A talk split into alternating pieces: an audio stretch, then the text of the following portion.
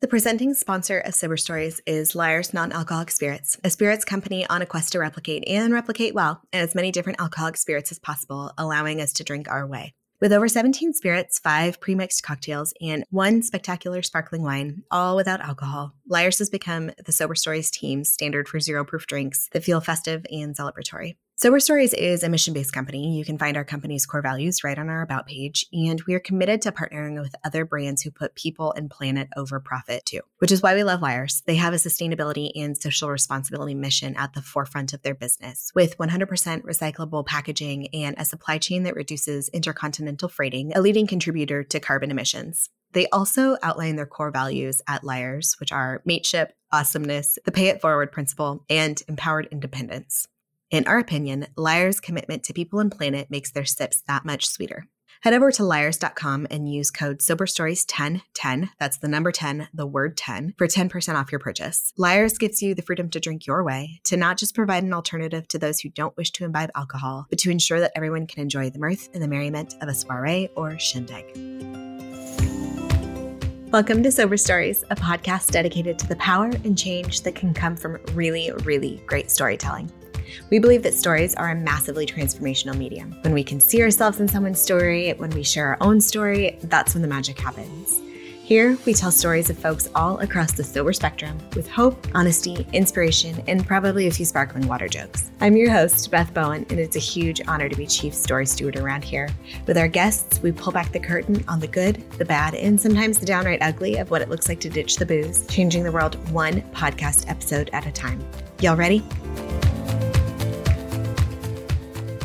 Hey there, Sober Stories family. Welcome back to another episode of our little storytelling show. We want to start things off today with a shout out to all the moms who listen to Sober Stories. You know how important motherhood has been in my own story of sobriety, and I see you.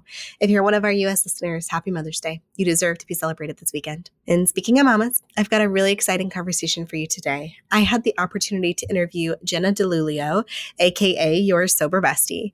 Jenna is a first time mom to be, a speaker, and a fashion and beauty blogger who shares an intimate look at her life in in recovery from alcohol use disorder. Jen and I dug into some really great topics, especially the evolution of her relationship with her father, who has also struggled with alcohol. After you give today's episode a listen, tag Jenna and let us know what your biggest takeaway was. Here we go. All right, my friends, I am so excited to have my friend Jenna Dillulio here on the podcast. And we are just really glad to have you here. Thanks for joining us, Jenna. Thanks so much for having me. I'm so excited. All right. Well, give our listeners kind of the high notes of you, the cliff notes, everything they need to know about where you are, what you do, who you do life with. Um, yeah. I mean, for starters, you're pregnant. How are you feeling? I know. I'm pregnant. I feel great. Honestly, I feel like it's like the weirdest thing because I've wanted to be pregnant for a, a while and you mm. see pregnant women all the time, but then like to go through it, it's such yeah. an experience because your body changes, I feel like so quickly. And I think that's been the biggest adjustment. But like I haven't been nauseous. I have I just feel really lucky with my ah, pregnancy. Oh, so. Amazing. How many weeks are yeah. you? I am 23 weeks today. Oh man. Okay, so the second trimester is the best. It's like before you're so big that you are like bumping into walls, but it's past the first trimester with all like the food aversions and the fatigue and all that. Second trimester yeah. is the best. Yeah, it's been like I said, my first trimester wasn't bad though. Like I mm. feel I feel so lucky. So yeah, one of those people that's just meant to be pregnant. I love it. Well, oh tell us more about you and your life, and we'll get into the alcohol part in a minute. Yeah, so I am 36 years old. I live in Virginia with my husband. We're like we're both from two separate parts of the country. So I'm from like middle of nowhere, West Virginia, and my husband's from New York City. Mm. so now we live in Virginia. We've been here for seven years now, okay. which is wild to mm. think about. Uh, we just bought a house. And yeah, I have been open about my sobriety online for like three and a half years now, I guess. And tell us about your sobriety. How did that come to be? What's the story there? Yeah, I um I mean, whenever I was in my early 30s, I could just tell like there was a version of me that I had that I felt like I was living. Like I put painted mm. this outside portrait that mm. I worked in corporate America and I ran half marathons and I was Mm. this healthy person. I would do these, like, complete these tasks that made me look a certain way that I felt, but I was not living that life at all. Mm. And I felt unhappy, like extremely unhappy. And I grew up um, the child of an alcoholic. My dad struggled Mhm. with alcoholism my whole entire life. But I was the one that I was always on my high horse, like pointing it with a finger at everybody Yeah. else, being like, you need to go get help. Like, and everybody in my family, like, you should go to Mm. therapy, you should go to rehab. And I just, when my parents came down, they would come down like once we moved to Virginia because I, I thought Virginia and West Virginia. Let me just explain this. I was Yeah, like, I, they're the same to me in my brain. one, I thought like moving to Virginia, like I'm like, they used to be one. Like Virginia and West Virginia used to be one, but it's far, man. like Okay. it wasn't like just like a weekend trip I could go. It was like eight or nine hours for me to Mm. see my Oh, family. wow. So Yeah. it became like once a year they would come down for a week. And in 2016, they came down and they spent a week. And that whole week, my dad and I drank, like Hmm. got blackout drunk together. And I said horrible things to my mom. And Mm. this was after multiple, what people would consider like rock bottom moments for myself. Mm. But I remember them leaving and me thinking, like, holy crap, I, I turned into this Mm. person I said I'd never become. Mm. And so that's what kickstarted me going to therapy. Mm. And in therapy, I had just such a, an amazing therapist, Belinda. Mm. And the first session, she just was like, How much, how much alcohol do you drink? And I thought, I had never been honest. Like. Yeah. when I went to like my primary care physician, Oh, he would ask, or my gynecologist, like Yeah. I would just be like, yeah, I just like uh, a couple of drinks A on little. the weekend, or Yeah, just some. Do you smoke? Never. No. and I was honest. I just was like, I drink like two to three bottles of wine, like three to four nights a week. And she, I Hmm. remember her just being like, oh my gosh, like Hmm. that's so much. Cause I'm only five foot two. And she's like, Yeah. you're so sh- short and small. And that was like the first time that I had to be like, shit, I just told like Hmm.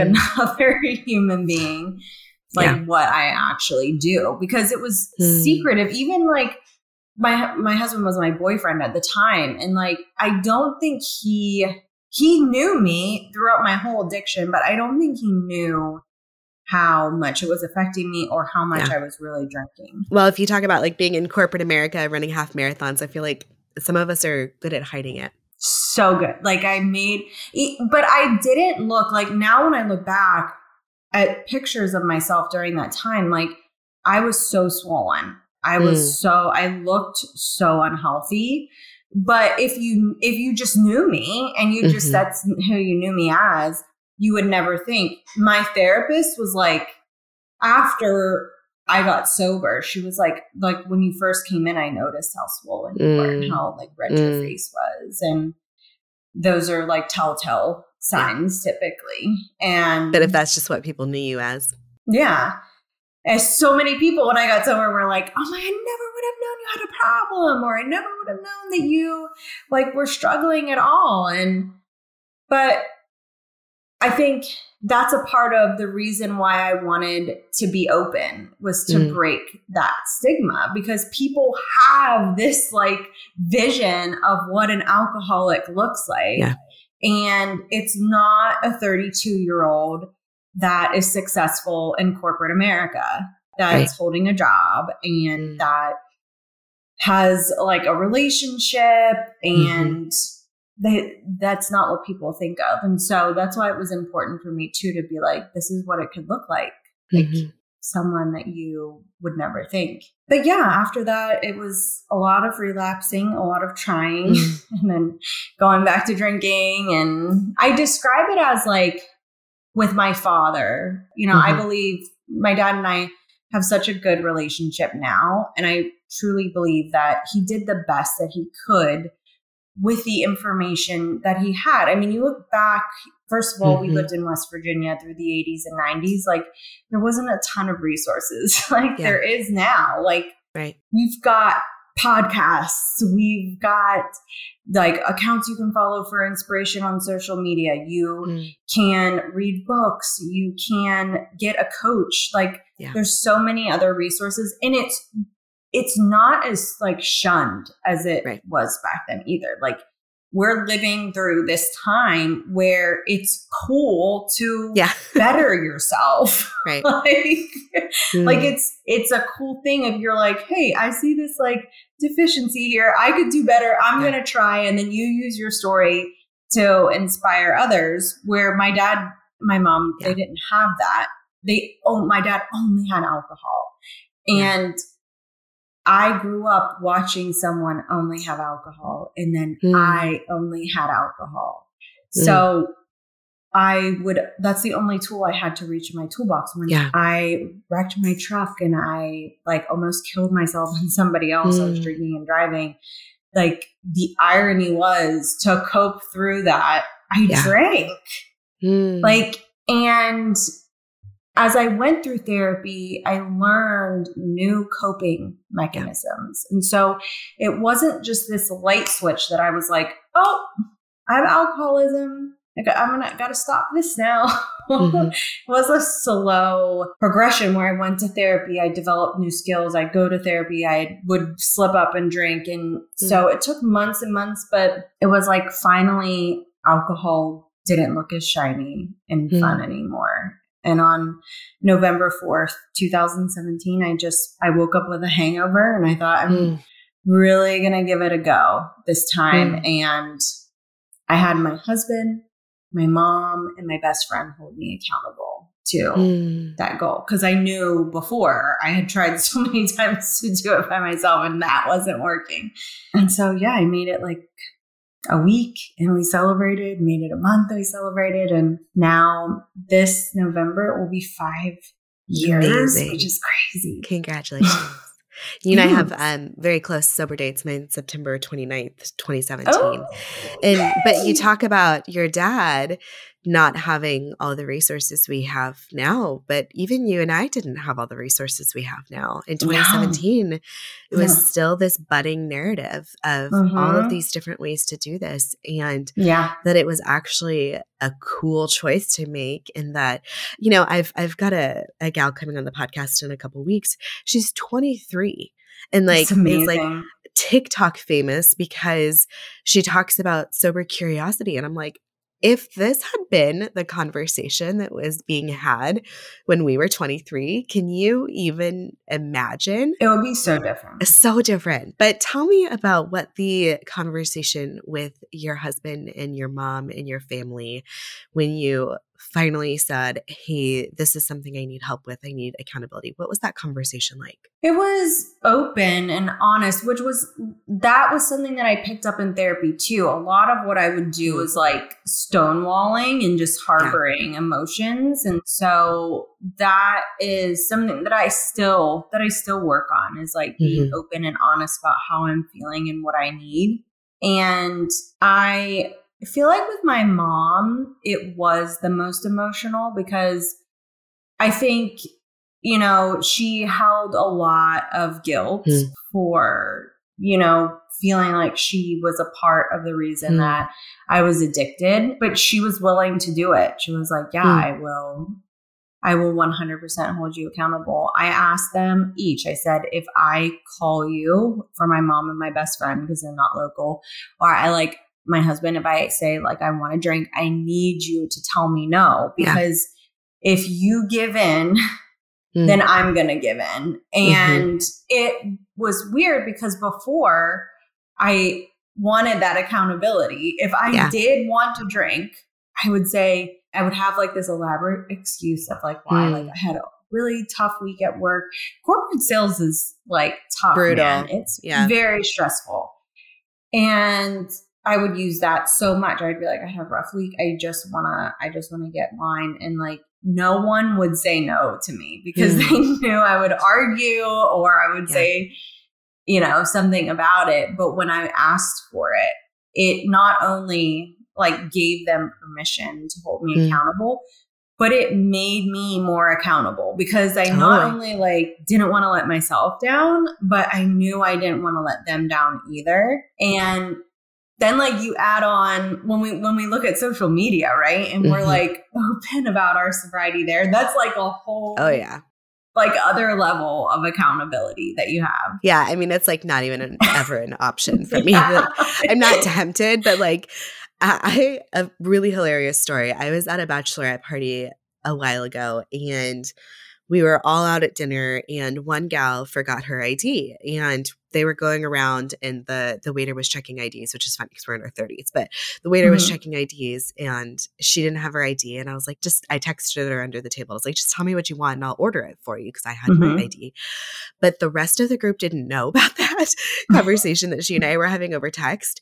And they watched me order a glass of wine. And across the table, they like were like clutching the table, like, are we watching her fall Oh. off the wagon in real time? And like me and this other gal were just because it's it's I don't recommend doing that if you are in Yeah. early days, but like for me, it's no big deal. But Yeah. like there's just no option in which I could ever drink again, thankfully, because Yeah. of the way I talk about this. But I like what you said about the honesty. And Mhm. It's really interesting. I think a lot of the time we we want the people in our lives to show up how we need them to, but Mhm. they don't have all the information. So if we're like saying like I want to drink and they don't know that we need them to say no and we need them to be like no Jenna, we're not going to do that. No Beth, we're not going to do that. If we haven't like given them that radical honesty to say like I need this, we Mhm. can't expect the people in our lives to be mind readers. We can't expect them to just know what we need them to do for the support. So I think that's a really interesting piece and it's scary to be able to step into that space to be able to say I need this. Mhm. So what was that like for you when you were saying like I need this? Was there what was the internal dialogue in your head there? I think I mean I chose I chose those three people for a reason, but I like 100% was terrified Mm. because I knew there wasn't like a going back Yeah. after that. Like there that was it. And before I could easily Mm. just be like, yeah, like to myself, right? Because we will like, we will totally let ourselves down before we let other Yeah. people down. I feel like we will Absolutely. break promises to ourselves. And my internal dialogue with just myself was like, all right, this weekend, like, we're going to do it. We're going to. Hmm. And then a friend would call and be like, well, we're going to the winery this weekend. Do you want to come? I'd be like, okay, well, next weekend. Yeah. Like, I'll really be, I'll really try it then next weekend. Where when you have not just one, but three different people holding you accountable, you're like, that's it. Like, I can't, Mm.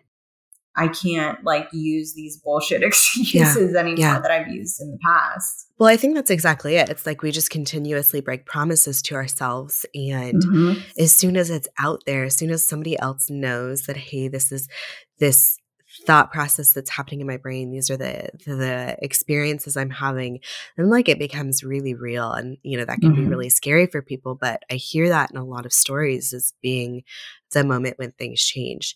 And I think it's really interesting when you talk about having had experiences that objectively like somebody might say oh that was your rock bottom like crashing your truck Mm. or uh, you know having these experiences but it was the weekend with your dad and saying the Mm. things to your mom that was your rock bottom or or the change Mhm. agent to finally say like this is it i don't want to do this anymore and I think that's a really important piece to point out to people because it doesn't have to look one way. And we can have these Mhm. other signs in our lives that are really big red flags. And those Mhm. aren't the ones that are the change agents. It's the ones that like really hurt our heart and hurt our spirit Yeah. and hurt like these interpersonal relationships. You mentioned, you know, growing up as a child of an alcoholic and how did that inform your experience both before and after you quit drinking?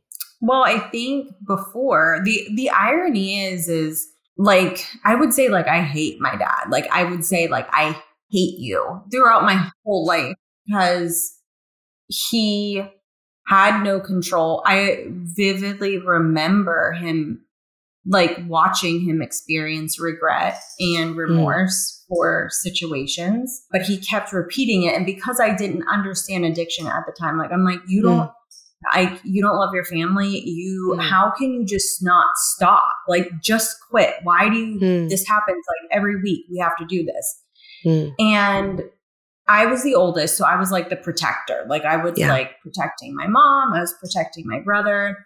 And when I was in high school, I would never even like have considered drinking, which is mm. wild to a lot of people because they're like, you didn't even, I wouldn't even try like drinking mm. or going to a party or I didn't start drinking until I got into college. And that's the first time I drank, I blacked out. Like the very first time I drank, I got completely drunk. And I think, like, if I said looking back at seeing my dad my whole life, if you take into account that not only is alcoholism genetic, hmm. but I had the example of my father. And you know what i saw was well you i saw him celebrate with alcohol. If you're stressed if you're mad if you're angry like you you you can use alcohol as this kind of like excuse. This is why i'm drinking. You made me drink. I i've heard things like this my whole life. Michelle, uh, Recovery is a New Black, she like hits the nail on the head. She talks about this a lot for parents. My dad would always make me get his beer for him. Mm. He hmm. would always be like, go to the fridge and get another beer, go get another beer, go get another beer. And it, it just always like, it hits me like in my heart mm. when I read those things because that's what I did my whole life but it's hard looking in that mirror, man. Like mm. when it's you mm-hmm. and when I when I like look into my 20s, it was probably pretty it would have been pretty hard to diagnose or see because again, we grew up in that time where yeah. I like was listening to like my old Apple music the other day and isn't that so funny when you like find like an old iPad or something oh or God. iPod? Not even an iPad. Like, the LMFAO shots. Oh so I'm like, I'm like, these are like, this was like the the music that we like grew yeah. up. It was like fed to us. Yeah. And mm-hmm.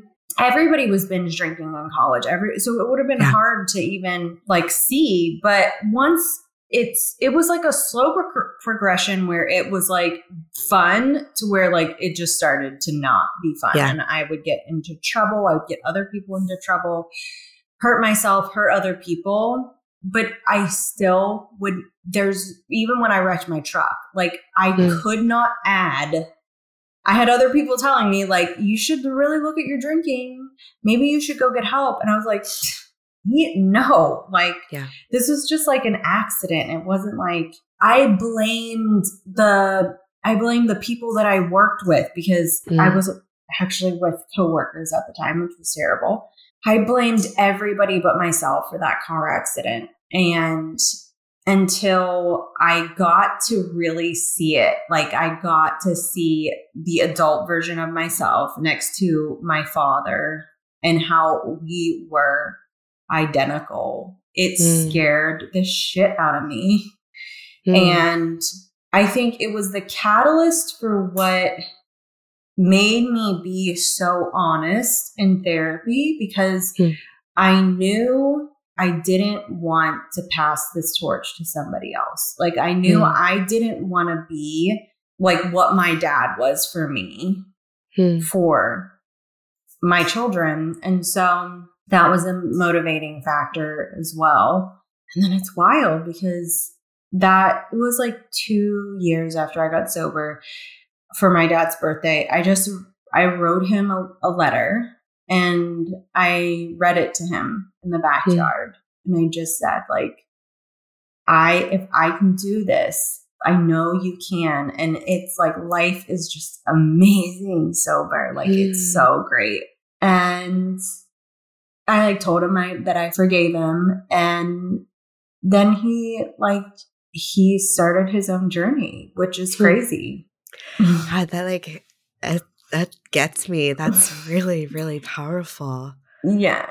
It was. Yeah. It was like I never the crazy thing is is I never, I never would have thought. And it wasn't me, my whole life I spent forcing you know, thinking mm. I could control him into doing yeah. something, thinking yeah.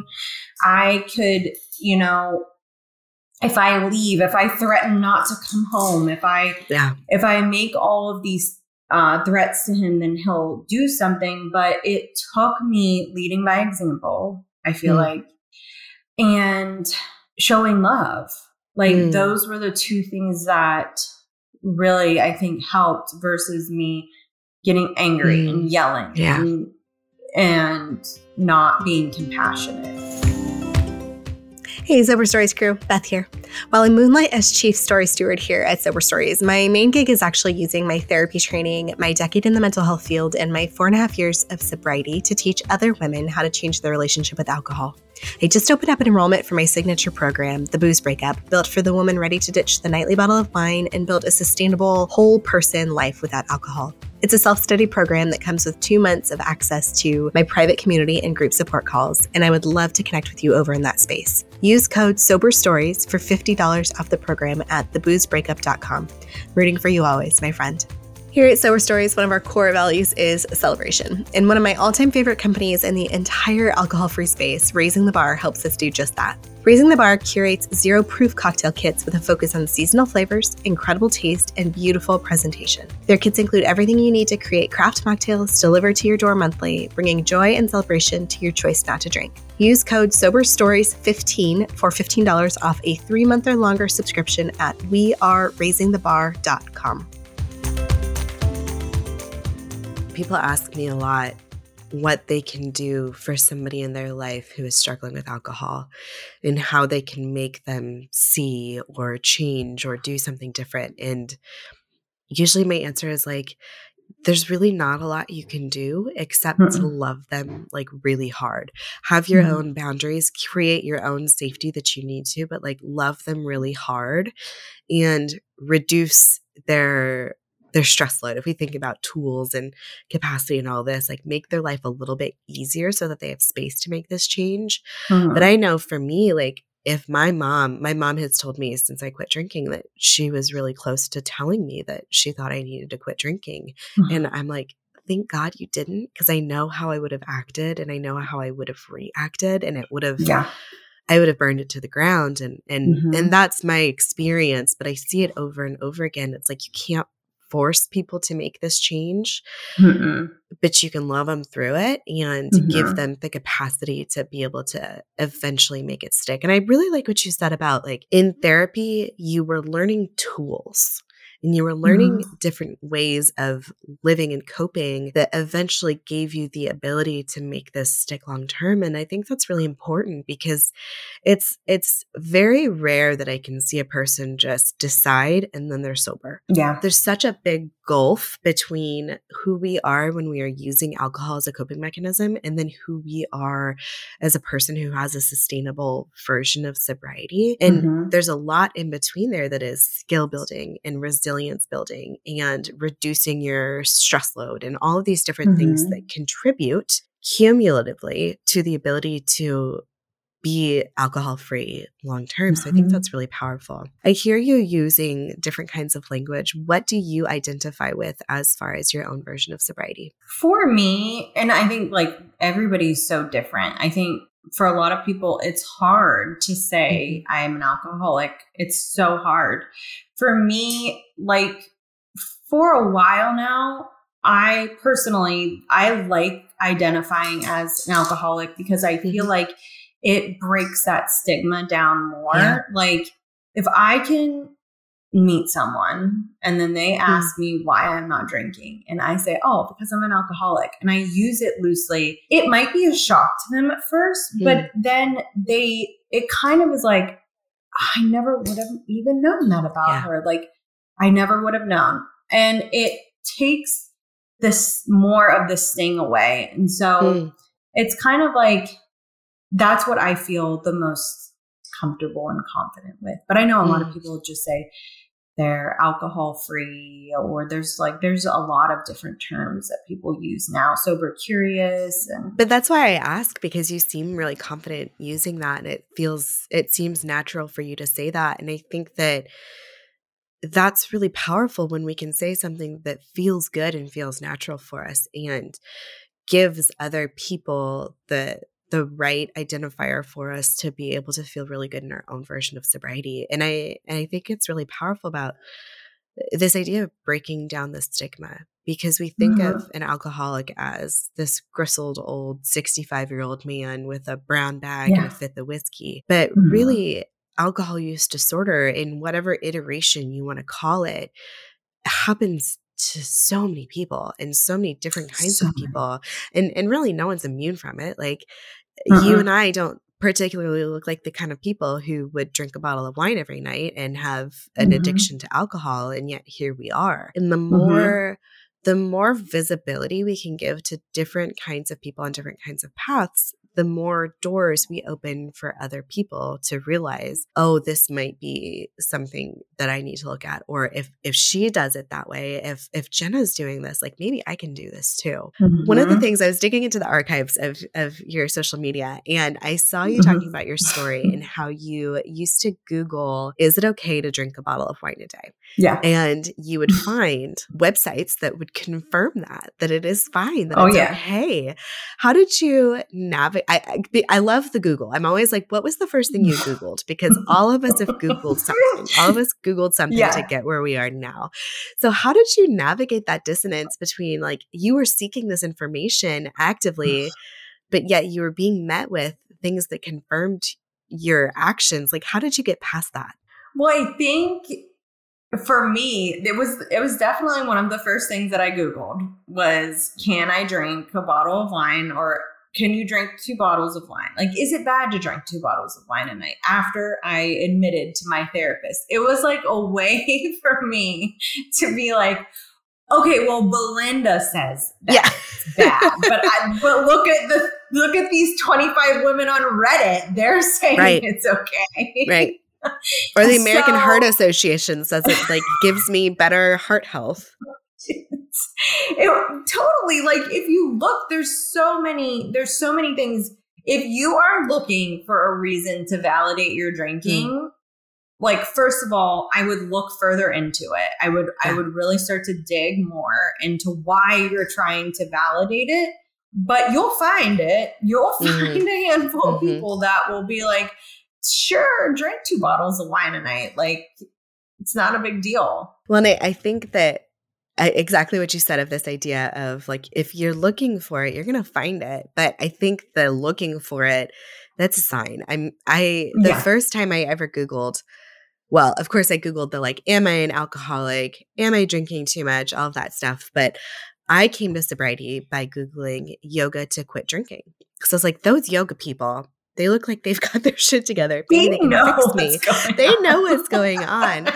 but you know, I'm like, if you're Googling this stuff, if you're looking at this stuff on Google and you're looking for answers, you already know the answer. You already mm-hmm. know that a bottle of wine every night is not, even if it's not medically healthy, like it's not working for you. It's not working no. for you. Something about it is harming your spirit. It is impacting your life. And and I think that that's a really I, I just like got a kick of that. Like is drinking a bottle of wine a night okay? And it's like, objectively, no. But the internet will tell you that it is okay. But, you know, I think it's really important to combat some of that people will send me articles all the time of like here's another article saying that wine is good for heart health wine is good for your longevity like all of this stuff and and it's really interesting because when you look into like where those sources are coming from a lot of them mm-hmm. are funded by alcohol companies like the studies oh, themselves yeah. are founded funded by alcohol companies but you know people like you are out there saying like here's the opposite here's the other side to this here's the real information and here's you know how we can really dig into what the truth is and and you know I think there are a lot of powers that be that are creating this information system and creating this experience where we can find the information we want. So it's so yeah. important to be able to to send like this other message of like and here's the other side of it and here's what addiction can look like and here's what sobriety can look like and i think that mm-hmm. the the modeling of that is is really really powerful you talked about getting sober with the help of therapy do you still go to therapy yes i go to mm. therapy like it's weird. Like I'll have like moments where I feel like I need like a tweak or I know if I am feeling like pregnancy's wild because mm. Your hormones are like everywhere. Yeah. I just cry totally. over like literally my husband left to go see his friend for one night and like as soon as he pulled out, I I like I had to call him. I was like, I don't know why I'm like sitting in bed just like, sobbing. Like I'm like, are you happy here? Are you gonna leave me? But like, like, I'm trying to have a night with my friends. Excuse me. but like I when I feel like okay, this is something like I'll give an example. So um recently I went back to therapy. It was right before I got pregnant, actually, just because I was feeling super anxious and I had like, I felt no reason, you know, I, mm. you, again, like, I feel like I look at my life and I have everything to be thankful for. And when I was feeling like super off, I was like, there's something else that like I could dig into and that I could work on. And mm. what we found was, um, I was focusing on cognitive distortions, which mm. like was so mind blowing for me to learn a lot about. So, can you explain that? like, I aren't familiar. Yeah. So, cognitive distortions. There was a couple that I was really like. If you look, I think there's twelve ish altogether. There might even be more. I feel like for different models, they have like different ones. But sure. one of the ones that I was really focused on was like fortune telling. So hmm. I would be like, th- you know, we had something coming up, like an event or we were traveling, and I would be thinking about a, like a worst case scenario hmm. thing that would happen because of it. Like I would say, like, oh, you know, we're going to go here, we're going to see this person. And you know they're not going to like that I, i'm totally making this up but they're yeah. they're not going to like that i don't drink and so they're going to judge me because of it and i'm mm. going to feel anxious and it was really messing with me so now i am be i'm aware of those and mm. i'm able to work through them and i'm not like there's a whole cycle that you go through mm. with these so identification is like a way to just stop it right in its yeah. tracks and you're able to not like complete the cycle. But mm. cognitive distortions, mm. totally look them up. Yeah. Well, we'll Google that later. You know, I asked because uh, it's funny. People will people that I work with, I, I, work with women who are changing their relationship with alcohol or who have already removed alcohol from their life and are trying to make this feel good. But they're like, I really thought that I would quit drinking and then all my problems would go away. and you're nope. like, nope. you are just experiencing a deeply human experience without yeah. taking the edge off, without numbing yeah. out, without using a substance to cope. And now you got to do the work of learning how to be a human in the world. And, oh and gosh, therapy yeah. is one of my personal favorites. I'm I'm the same. I'll like dip in and out depending on what's going on in life. But mm-hmm when people are like, wait, you're four and a half years sober, you teach other people how to do this and you still go to therapy. And I'm like, yeah, man, that's yeah, that's the life. And and I find it to be such a rich experience to be able to feel this so fully, to be able to feel this as difficult and as challenging as it can be without mm-hmm. numbing out because the thing is is like I don't numb out the good stuff either. I don't numb out yeah. the joy and the mm-hmm. celebration mm-hmm. and like like I think about sober weddings are my favorite thing in the whole world because mm-hmm. what a gift to be able to witness this like the one of the biggest days in so many people's lives and it's usually people we yeah. love and we care about like what a gift to be able to witness that fully without numbing it out and i used to though i used to be like oh there's no bar why am I even going? Like, what's the point of going to this wedding? Which is like, like not an open bar. What? Yeah, like what? Or yeah, or like if it was like even a good friend, if they were like getting married and be like, oh, there's no bar, or I have to pay for my drinks, like this sucks. But now it's like how wild is that? That I was using a substance to really blunt this really big experience that is such a gift to be able to witness. So much so, joy. And- so much joy. And so for me, it's like, yeah, it's hard and you still have to do the work, but that also means that you get to reap like some of the most beautiful experiences from it too. You you appreciate the highs more in your life like those joyous moments because you are feeling everything and so mm. like when you go through the peaks and valleys and you're at a peak you're like oh my it's like yeah. you feel everything and it's so great. Tell me about one of those peaks in your life. What has been a really joyful experience that you've had in sobriety? What's crazy is when you were talking about that, my my biggest fear and you know, I told you I would be like, "Well, next weekend I'll mm-hmm. I'll really stick to it next weekend or I'll after my birthday I'll get sober." And my biggest hang up hands down that I would me and Belinda would go in circles with in therapy sessions. I feel like I know I, Belinda now. she's amazing. I like shout out to Belinda. Shout out, hey Belinda, I love you. Um, I couldn't wrap my mind around getting married and not hmm. not drinking. Like I could not fathom it. Like even though I was not having really any fun during this time because yeah. it was like in really like the peak of my addiction. I could, I, we would, I would lament over it. We would go back mm. and forth and I'd be like, I can't imagine getting married and not having a glass of champagne. Like I'm, mm. I wouldn't be able to have a glass of champagne. And she's like, no. I'm like, there's, mm. I can't do it. Mm. And in October of 2020, my husband and I got married, and it was absolutely amazing. Like, hmm. I would.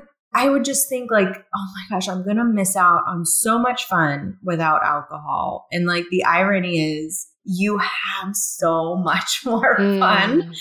And it was just beautiful because it was just small because we were in the pandemic. So it was just yeah. us and then um, our parents and my grandmother and my mm. brother was there. And, you know, my, my husband still drinks. He still like has fun. Mm. So do his parents. And then like, so it was like his, him and his parents and they had like the best time. And then me and my parents and my mm. grandma, like my brother, like none of us drank and we still had like such a good time. And the, at night we stayed in like a farmhouse in like mm-hmm. the middle of nowhere, West Virginia and I like tucked my parents in bed. And I remember my dad mm. was, I was just like, can you believe it? Can you believe like we, I got married. We had this like hmm. such a fun time without alcohol. And he's like, my dad's like a man of few words. Like he doesn't mm-hmm. say much, but he was like, thank you so much. Like this was such mm. like a fun night. And that was like the most joyous moment for me because I can look back on mm. those pictures and I remember every single moment. Mm-hmm. Like I was present the whole entire time. And you can just see the joy like on my face, how happy I was the whole day. Mm. Mm, that's a good one, man. Every time you talk about your dad, I'm like, okay, I love Mr. Mr. Dillulio, Dillulio's dad. Yeah. Yeah. I have a little soft spot right here. I love it well, Jenna, last question that I always ask before we wrap up this podcast is if the story of you and alcohol and your sobriety were to be published, what would it be titled and what kind of story would it be? Um, I think it would be titled um, The Generational Curse Breaker. Mm. Because I think I not meaning to like was able to and i know i i know i can't prevent everything from happening mm. to my child and i know um there's a lot that's out of my control but i know i did everything within my control to not give them the upbringing that i had and not only that mm. like I was able to be a good example and they're going to have like such a great grandfather now too. And like, I think that would be my, my story. That's a good one. You know, I think that uh, that's really, really important for so many parents out there to hear right now because I think that there there can be this sense of guilt and this sense of fear of what if my kid mm-hmm. has the same challenges. And what I tell people in that experience is, well, thank God they have you to model the other side of it. Mm-hmm. Thank God they are growing up in a different experience than you did or a different experience than they would if you hadn't gotten sober mm. because yes genetics are genetics and yes we know that addiction is something that people are more sensitive to if there there are family histories but nature versus nurture like modeling behavior in the, the mm-hmm. environment in which you grow up in and and the conversations you have around alcohol and and mm-hmm. being a person who doesn't drink all of that matters too so mm-hmm. that is that's that's a hell of a title. I look forward to reading that that book. Thank you.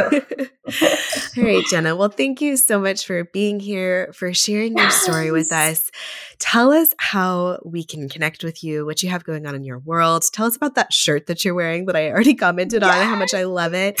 How can our listeners get connected with you? So I am on Instagram, I'm on TikTok, I'm on Facebook, and it's Jenna Dillulio. So mm-hmm. I know we had it's such a hard last name. But you can we'll, look up your you can we'll look up your sober bestie. Yeah, yeah. Your sober bestie. Okay. Search your sober your bestie sober and bestie. we'll also spell it in the show notes because I I'm sure I've butchered it about seven times too. Uh, so yeah, I right now am really focusing on my business. I'm writing my first ebook right now. Amazing. So excited about that. Yeah, and this is my my merch that I have that I designed. There's a bunch of different colors and it's pretty neutral, but I just wanted I something it. plain that I'm I a neutral kind of gal. Obviously, if you watch our YouTube yeah. channel, I'm probably wearing this sweater in every single one of them.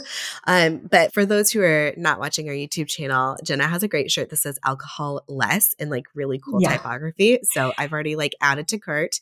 It's on my radar. It's in her merch store. It's really cool. It's, yeah, it's on my Instagram. Well, it's and you can go to jennadillulio.com. But I played it's like a play off of words. So I don't know if you know Scott Disick has a brand called Talentless.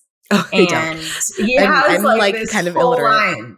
I love it. So I loved just the simplicity of it because he just had all like he just has t-shirts and hoodies mm-hmm. and they're super plain and basic. And I was like, it would be cool to do like a play on words with that and be yeah. alcoholist. So well, I still like the t-shirt anyway, even though my pop culture knowledge is lacking. I think it's a great t-shirt either way. thank you so much. Yeah. Well, Jenna, thank you so much for your story. I know that there are so many people who need to hear this and, and hear you share both your story and your dad's story and the words that you use that feel really good and powerful for you. And i just will be on on baby watch. Got a couple couple more months for you and looking forward to that cute little baby. thank you thank you so much for having me. It was an honor to be on here. Thank you Thank you so much for listening to Sober Stories with me, Beth Bowen, and our guest, Jenna Dillulio. And the story Jenna shared about her dad really moved me. I know we're not all so lucky to have loved ones in our lives who have changed their own alcohol use as a result of seeing us do what we do, but it's a really powerful story of change that really stuck with me. If you enjoyed this episode, it would mean the world to us if you took a second to rate and review Sober Stories wherever you get your podcasts. This helps us tell more stories, reach more people, change more lives, one good review at a time. And if you had a big aha aha moment from today's show, we'd love it if you shared it with us on social media. You can find us at We Are Sober Stories on most platforms. Tag us so we can hear your big takeaways, and you never know when we'll send a little thank you.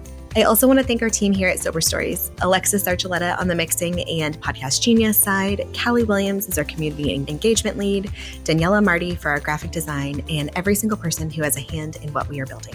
Until next week, my friends.